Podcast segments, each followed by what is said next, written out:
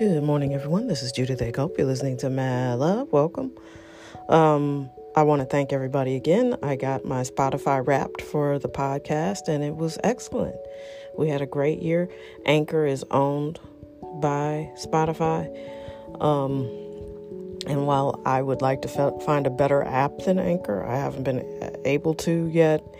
And my time is limited, so it still is working for me in terms of convenience. Um, and hopefully it you know it'll get better.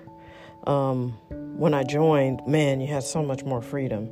But as they got bought up by spotify all these rules came into place and you can't put music on here anymore. And in order for me to put the music on there it has to go through the through spotify. And i get most of my listeners through other means other than anchor and spotify. So it's complicated. Like everything else in life right so I wanted to thank you. It's grown by almost 500%, which is really exciting for me, and I, I'm really grateful that you guys spend this kind of time with me. Um, you know, you can listen to anybody, but you rather listen to me rant about wokeness and how people aren't accountable for their own actions anymore. And uh, I guess I, to some people, I could sound like a Republican. I'm not. I am a very moderate uh, independent voter. Um, but I just feel like people have lost their sense of direction, like morals and character are just, you know, being chased down like they're in the Hunger Games or something. Like people just seem to be in doubt about what's right and what's wrong. Yesterday, I, I, was at the grocery store and like so many people seem to be super proud of not wearing a mask. So let me preface it with this. You know, one of my friends, um, her husband is from anti vax territory. They went there for Thanksgiving. She comes back with COVID. Before she gets diagnosed with COVID, I, I encounter her. I'm talking to her. And so for two or three days, while well, two days, while I wait to take the test and get the results, I think I have COVID. So I'm wearing a mask, I'm distancing, you know, which I always do, but now I'm really like vigilant about it. And it's not so much because I feel sick, I didn't feel sick at all, but because I didn't want to make anybody else sick. And so I'm all, you know, hyped up about, you know, doing the right thing. And then I found out I don't have COVID, which I suspected because I didn't feel sick at all.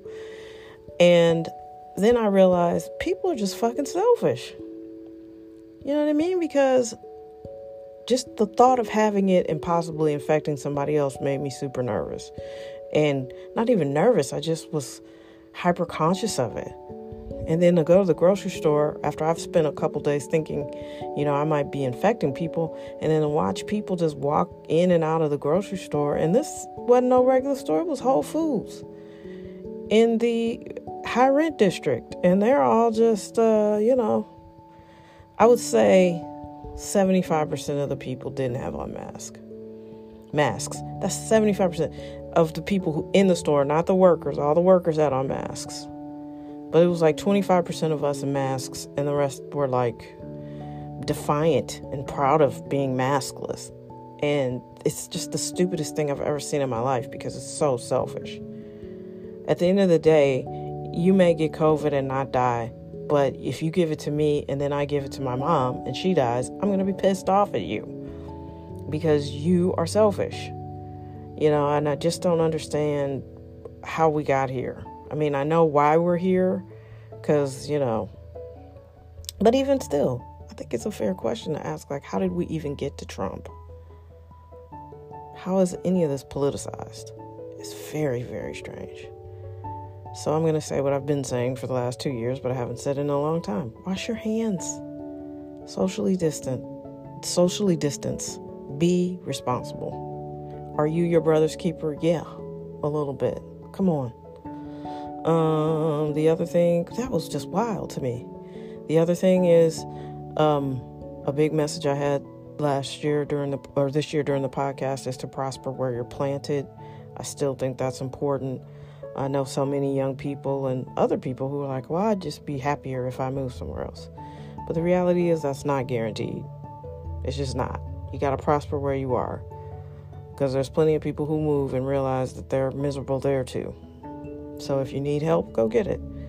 If you're a lazy person, stop being lazy. You know, because if you're not making money here, you ain't gonna make money there. You know, that's even happened to me where I thought, oh, I'm just gonna move and the energy will be better. And the energy was better, but my money didn't change because I didn't change. And we're all resistant to to doing something new and trying to, you know, develop traits we've never had. Everybody's resistant to that. We're wired that way. Our brains are designed to keep us safe and alive. Change means death. You know, to your brain. Change means, oh no, she's going to do something different and it's probably going to kill her. So I'm not going to let it happen.